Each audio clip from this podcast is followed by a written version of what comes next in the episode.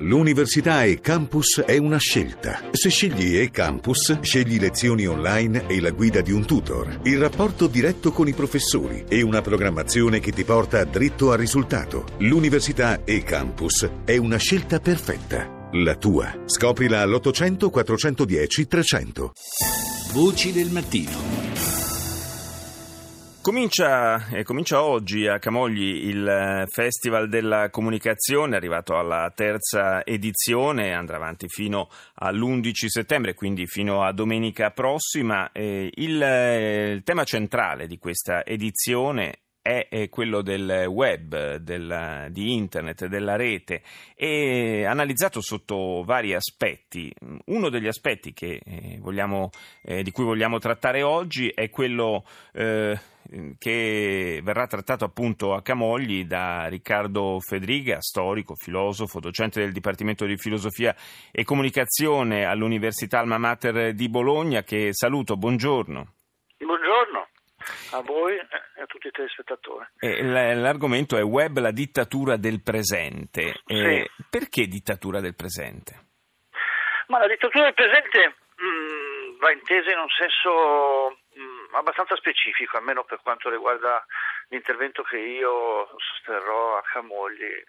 Uh, è a partire dal fatto che oramai uh, siamo in una fase in cui non c'è più un rapporto tra virtuale e reale eh, sul, tra noi e il web. Ormai il virtuale sul web è reale. Mm. Eh, dal momento che quindi c'è una realtà, questa realtà va inserita eh, in un tempo e il tempo nostro va, uh, il tempo della nostra vita, delle nostre esperienze, dei nostri ricordi, del no- nostro futuro, uh, va a confrontarsi con il, tempo, con il tempo del web, con il tempo degli algoritmi, della velocità uh, con cui le cose si affastellano sul web. la mia idea è che il tempo sia un tempo presente.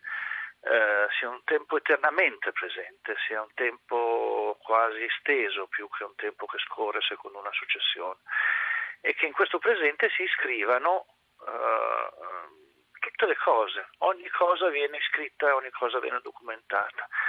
Uh, diversamente dalla nostra concezione del tempo, nel quale noi naturalmente dopo un po' buttiamo via le cose, le cancelliamo, le dimentichiamo o le recuperiamo nei nostri ricordi, che diventano poi base per la memoria, che diventa poi base per, per progettualità future e così via, eh, anche progettualità responsabili verso di noi, verso il nostro mondo. Sì nel web in realtà non, l'eterno presente non permette cambiamenti, hai solamente tutta una serie di iscrizioni eh, che ci sono nel, nel, nel, presente e che eh, ti illudono e ci sì. pongono forse al riparo dalla, dalla, dalla paura della cancellazione Uh, lei pensa ad esempio ai selfie, no? ci facciamo selfie in continuazione, dappertutto, ovunque, sì, in maniera ossessiva, insomma. senza selezione poi, cioè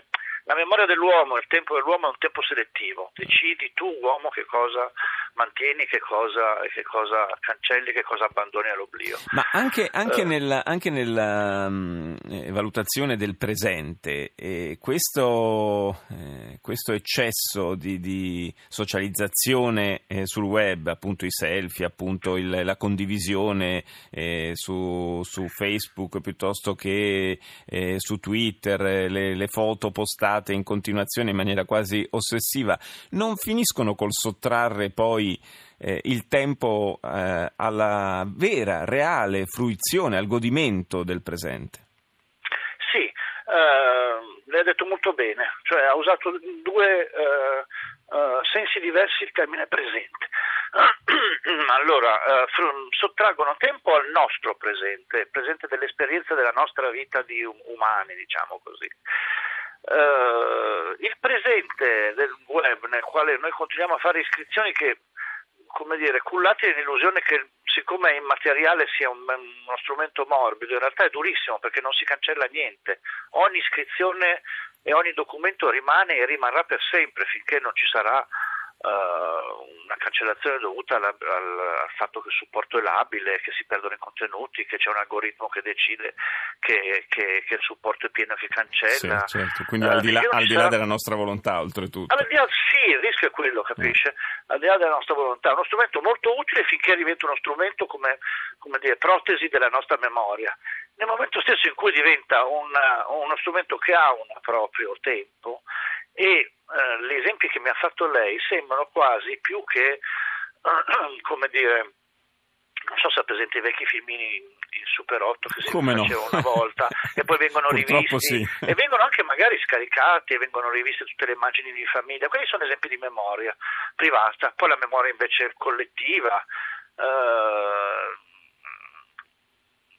custodita anche da, da, da, mezzi come la radio, ad esempio, come al, a, i libri e via dicendo. Ebbene, tutte queste cose eh, sembrano aver quasi preso, essere state sostituite dal, eh, sul web dal fatto che tu eh, ti, ti, ti, come dire, scatti in continuazione delle tue testimoni- delle testimonianze della tua esistenza. Mm. Uh, cioè io facevo il filmino Super 8 per ricordarmi un domani, in un futuro, quella che era la mia famiglia. E invece, invece uh, qua, invece qua invece, un... adesso io faccio delle eh, continue scatti, inutili fra l'altro perché non c'è una selezione, no? Sono uno dopo l'altro, senza senso, affastellate una di fianco all'altro spesso, quasi per aggrapparmi a questo presente, no? per, perché ecco, sono come le schermate su, su, su Google, dopo la, do, dopo la, quinta non esisti più.